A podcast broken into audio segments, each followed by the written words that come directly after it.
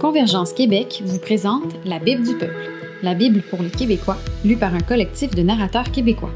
Découvrez la Bible avec des voix d'ici.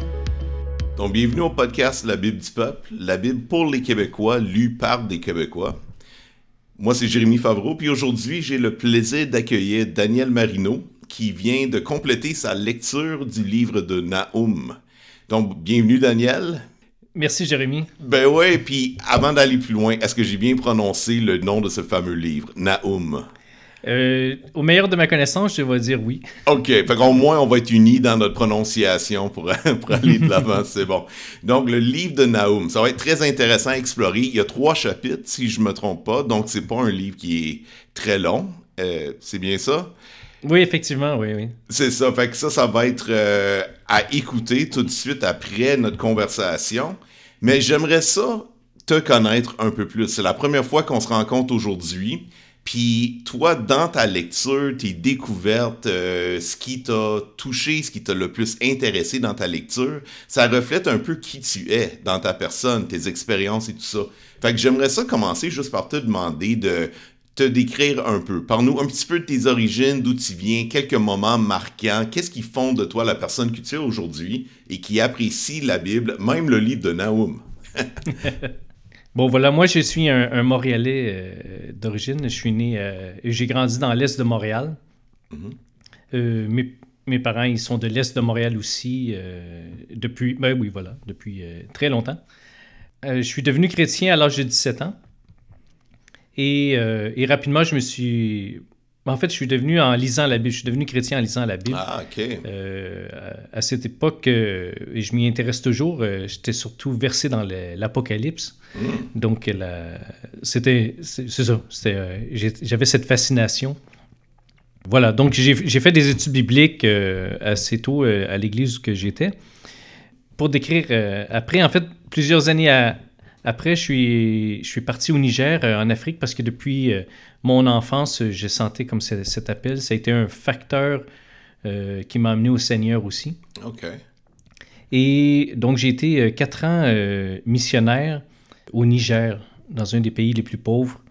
Et je pourrais vous dire que ben, j'ai identifié une part de mon appel qui est vraiment envers les gens les, les plus pauvres, les plus, les plus précaires et en, situation de pauvreté. Mm-hmm. Donc, euh, maintenant, je travaille avec un, mouvement international de lutte à la pauvreté qui s'appelle ATD Carmonde. Hmm. Et avec euh, ATD Carmonde, je suis allé au Sénégal aussi. Donc, euh, là, j'étais pas officiellement, j'avais pas un statut officiel de missionnaire, mais j'étais quand même là-bas pour travailler avec les plus pauvres et j'avais aucune honte à être, à exprimer ma foi puis à être chrétien. Hmm. donc, voilà rapidement ce que je peux comment je peux m'introduire, je pense. Ben oui, merci pour ça. C'est vraiment très intéressant. Euh, si j'ai bien compris, euh, tu sentais même avant de rencontrer le Seigneur, de, devenir croyant, chrétien, tu sentais déjà un appel vers, euh, je crois te dis vers l'Afrique en particulier, puis aussi vers des, des, personnes qui étaient en, en, situation précaire. Puis ça, ça, tout a convergé dans un certain sens pour, pour les étapes qui se sont en suivi. Est-ce que j'ai bien compris? Effectivement, je pense que je peux. Ça, résume bien. Ouais, ouais, puis là, on voit le retour après la, manière que tu as euh, à exprimer ta foi de, différentes manières, euh, tout en conservant cette, euh, cette passion-là. C'est très intéressant. Ça va être intéressant de voir comment ça, ça, influence aussi ta façon de lire et de, recevoir les Écritures. Je sais que souvent la Bible nous parle selon ce qui nous porte déjà beaucoup à cœur. Donc, merci déjà pour cette introduction très intéressante. Puis, si on regarde le livre en question, dont qu'on veut vraiment regarder aujourd'hui, Daniel, qu'est-ce qui t'a poussé à choisir le livre de Nahum? Il restait plusieurs livres disponibles. Je pense que l'épître de Jean est encore là, peut-être.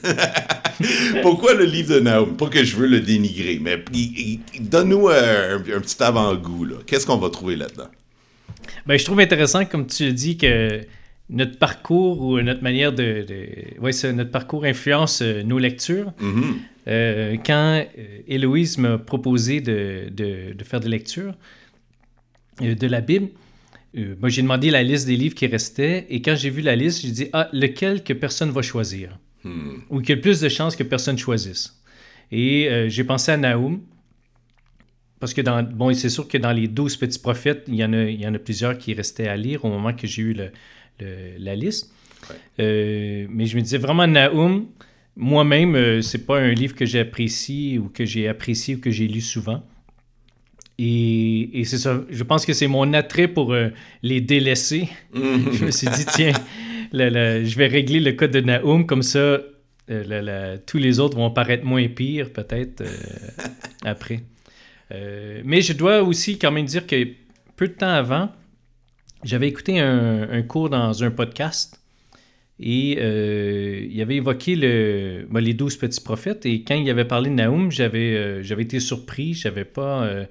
je m'étais dit, tiens, je l'ai vraiment pas lu récemment. En tout cas, j'avais pas ce souvenir-là de, ce que le, prof euh, disait dans le podcast. Donc, je me suis dit, euh, déjà, avec cette écoute-là, je me suis dit, il faut que je le relise.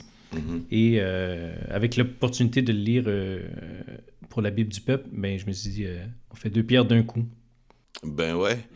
Ah ben, ça, ça a expliqué bien des choses. Ben, j'ai hâte de, plonger dans la, matière vraiment pour voir ce que tu en as retiré le, fait de lire la Bible comme ça dans l'optique de le communiquer ou de, ou de comme jouer l'intermédiaire pour d'autres gens pour qu'ils le découvrent, est-ce que tu euh, est-ce que est-ce qu'il y a des choses particulières dans ces trois chapitres-là qui t'ont vraiment marqué ou sauté aux yeux?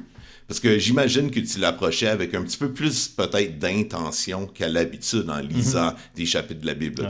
tu étais, focusé, concentré. Donc, quelle serait une chose ou deux à nous partager euh, en entrant dans la matière pour commencer?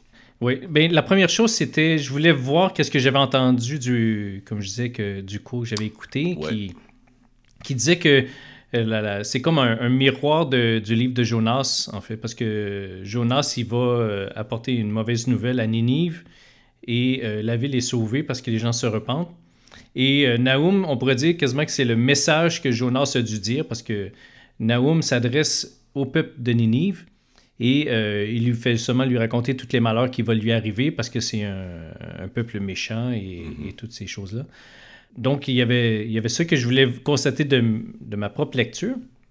Donc, ça, c'était un, un, truc marquant et je trouve ça, pour moi, fascinant, justement, de réaliser que c'est ça. Souvent, je me suis demandé, toi, euh, bon, dans le livre de Jonas, euh, excuse-moi, je parle de Jonas, mais euh, ben c'est parce qu'il est en miroir. dans le livre de Jonas, on ne sait pas vraiment ce que Jonas il dit. Il dit juste 40 jours, je pense, et la ville va être détruite. Ouais. Et là, j'ai souvent, quand j'ai entendu que moi-même j'ai parlé de Jonas, on, en fait, j'avais jamais pensé d'aller voir Naoum. Il suffisait, plutôt que d'aller chercher dans un livre d'histoire ou de, un commentaire biblique, et il suffisait d'aller lire Naoum pour savoir mais qu'est-ce que euh, Dieu peut bien reprocher à, cette ville, tu à ce peuple. Mm-hmm. Donc ça, il y a ça qui est déjà euh, fascinant. L'autre chose qui m'a beaucoup frappé, c'est pas en termes de, versets ou de citations, parce que euh, Dieu est quand même beaucoup fâché là-dedans. Mm-hmm. mais c'est à dire, mais c'est quand même incroyable que le Seigneur il prend le temps de parler à Ninive. Mm. Tu vois, je veux dire, il pourrait juste euh, le, mépriser, le négliger ou ne pas s'en soucier. Je pense qu'aujourd'hui, on pourrait dire, tu sais, pourquoi Dieu les aurait pas ghostés, juste dire, bah, on fait comme s'ils sont pas là, tu vois. Et, et en fait, ça, c'est cette notion-là qui m'a euh, interpellé, qui m'a touché. Malgré le, contenu qui est, souvent sévère, ou la tournure des, versets qui, je pense, c'est au chapitre 2, où il, commence à exprimer il y a un verset de miséricorde. Et là, j'ai essayé de fouiller avec différentes versions pour ma compréhension, mais euh, dans la version euh, Louis II 21, euh, là, il semble s'adresser à Israël, mais c'est, je dois admettre que c'est ambigu, toi. Et là, je me dis, mhm. est-ce que ce verset de miséricorde s'adresse à Ninive, mais il parle plutôt de, de il semble faire un aparté pour Israël. Mais c'est ça, de me dire, ben, le, Seigneur, il s'attarde à, un peuple qui a la réputation d'être méchant, puis il prend quand même le temps de leur parler. Il fait pas juste dire euh, ah, ah, vous allez voir à la fin du monde, euh, vous allez euh, tous mourir. Tu vois? il, mm. s'arrête plutôt, puis il dit Tiens, je, vous parle. Ouais. Ah ben ça, c'est, tu vois, ça, c'est vraiment une notion intéressante. Le fait que Dieu manifeste euh, de la compassion, de la miséricorde, on pourrait dire même, euh, on pourrait dire qu'il s'humilie presque, tu pour se mettre, pour prendre la peine, parce qu'il n'est pas obligé de prendre la peine, mais pour prendre la peine de leur parler. Comme tu as dit, même si ce qu'il avait à leur dire, c'était pas de toute beauté, là, c'était pas quelque chose de doux et de, et de plaisant. Parce que moi, j'écoutais euh, euh, une autre version, enfin en anglais ce matin de Naoum, je l'écoutais pour me mettre dedans un peu, là. Puis là, j'étais comme, attends, attends, wow. Ces expressions-là, si on les met en langage du 21e siècle, wow, OK c'est 18 ans et plus, là. C'est intense, là. c'est vraiment très intense, un peu les... Euh, les euh, c'est pas juste des critiques, mais de dire, voici ce qui va t'arriver comme conséquence de la façon que tu as vécu, là. Des, des, euh, de ton comportement, de, des injustices qui sévissent, tu sais, dans les sociétés où tu as la main forte, là. Parce que l'Empire, tu pourras me corriger, mais c'était Ninive qui était la capitale de l'Empire assyrien qui était la plus forte, la plus grande, dominante à ce moment-là. N'est-ce pas? Peux-tu nous décrire peut-être un peu euh, ce peuple-là à qui euh, Naoum parle? Euh, oui, je peux le décrire un peu, mais je ne suis pas un spécialiste de, ben, Naoum ni des. Je suis pas assyriénologue, mais. mais en fait, le, peuple d'Assyrie, c'est le peuple qui a, qui a provoqué l'exil du, du peuple d'Israël, mm-hmm. le, du nord, les dix tribus. oui, c'est ça, les dix tribus du Nord. C'est eux qui sont arrivés, qui ont assujetti les, les rois d'Israël. Il restait donc les rois de Juda qui étaient, euh, qui n'étaient pas à, la solde, qui n'étaient pas dominés par euh, les Assyriens. Et euh, en tout cas, les Assyriens avaient la réputation d'être très violents, très, très dissuasifs, disons, mais par des manifestations de, de violence et de, de, de cruauté. Et, donc, c'était aussi, on pourrait dire, l'ennemi public numéro un, ou le danger numéro un du, peuple d'Israël hmm. euh, à cette époque-là. Donc, si, euh, on pourrait dire, tu vois, si, si, Dieu faisait une menace à, Israël, mais c'était tout de suite le peuple assyrien qui était la manifestation de cette menace-là. Euh, alors que dans les, dans, dans les plus anciens livres, ou plus, plus avant ça, on parlait des Madianites, des Amalécites ou des hmm. Égyptiens à d'autres moments aussi. Mais à ce moment-là, c'était les Assyriens. Donc, c'était quelque chose de vraiment très tangible. C'était, c'était une crainte réelle. Parce que Naoum, est-ce qu'il s'adressait principalement aux, euh, aux, gens de Juda ou, euh, ou, à ceux qui avaient déjà été capturés puis pris en exil par les Assyriens, selon toi? C'était ceux qui restaient dans le, dans le pays, j'imagine? Bien, en fait, la, la... Ben, les commentaires que j'ai trouvés, ils s'adressent à Ninive. Il s'adresse aux, hmm. Ninivites et euh, on peut euh, imaginer qu'il s'est déplacé euh, à l'exemple de, Jonas pour aller dans la ville de Ninive pour leur dire, tu vois. maintenant, moi, je peux imaginer l'ambiguïté des, du peuple d'Israël qui était resté encore... ça, j'ai pas cette information-là. Est-ce que le, texte de Nahum était... je crois qu'il était quand même avant la déportation.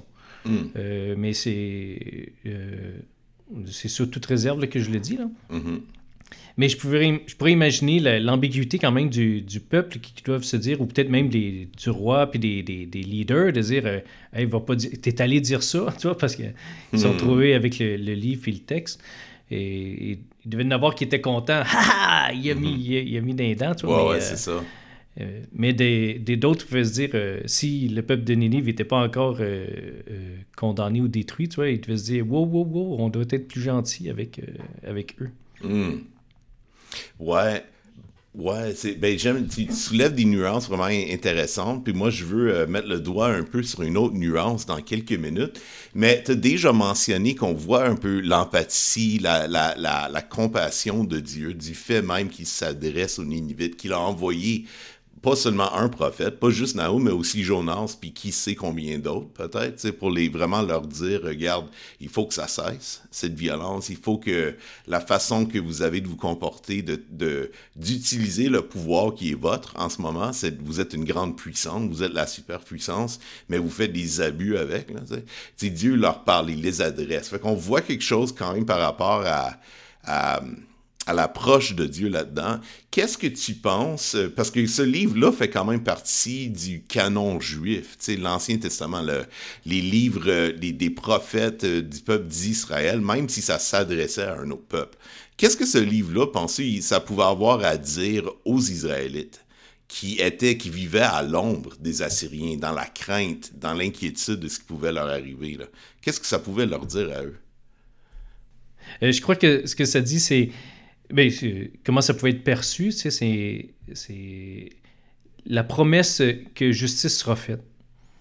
Parce que le peuple d'Israël est sous le joug euh, des Assyriens, donc de la ville de Nénive, et ils sont oppressés, ils voient des, des actes de cruauté, donc, comment savoir que euh, un jour, tu sais, que pourquoi pas se rebeller ou, juste euh, décrocher, abandonner Dieu ou toi, et, d'arriver avec cette promesse euh, qu'un jour justice sera faite, que le peuple d'Assyrien ne sera pas toujours vainqueur.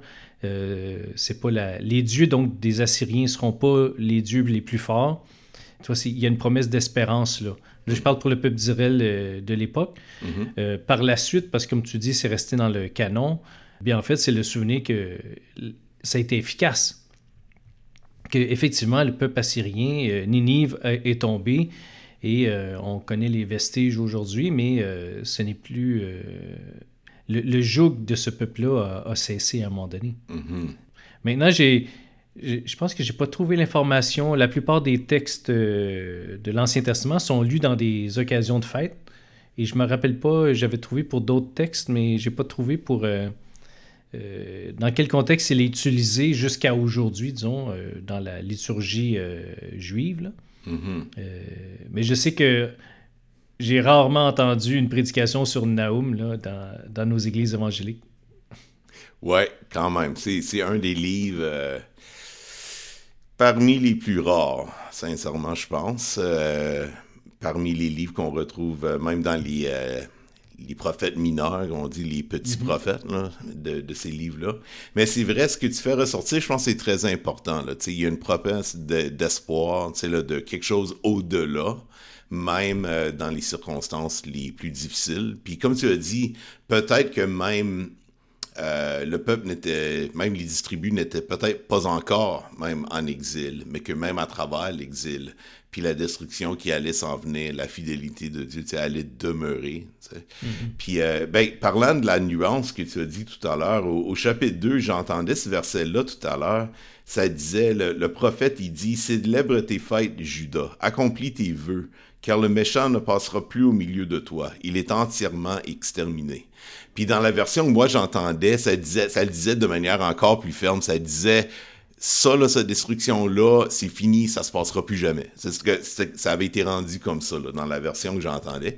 Là, j'étais comme wow, euh, c'est une belle promesse, mais on sait historiquement qu'il y en a eu d'autres en paix. Il y a eu d'autres destructions parce qu'après les Assyriens, même les, dans le fond le les dommages qui sont promis par le prophète, dans le sens vous allez être détruits, puis vous allez, vos murs vont être écrasés, puis vous allez être pris en exil, ben ça, c'est arrivé par les Babyloniens.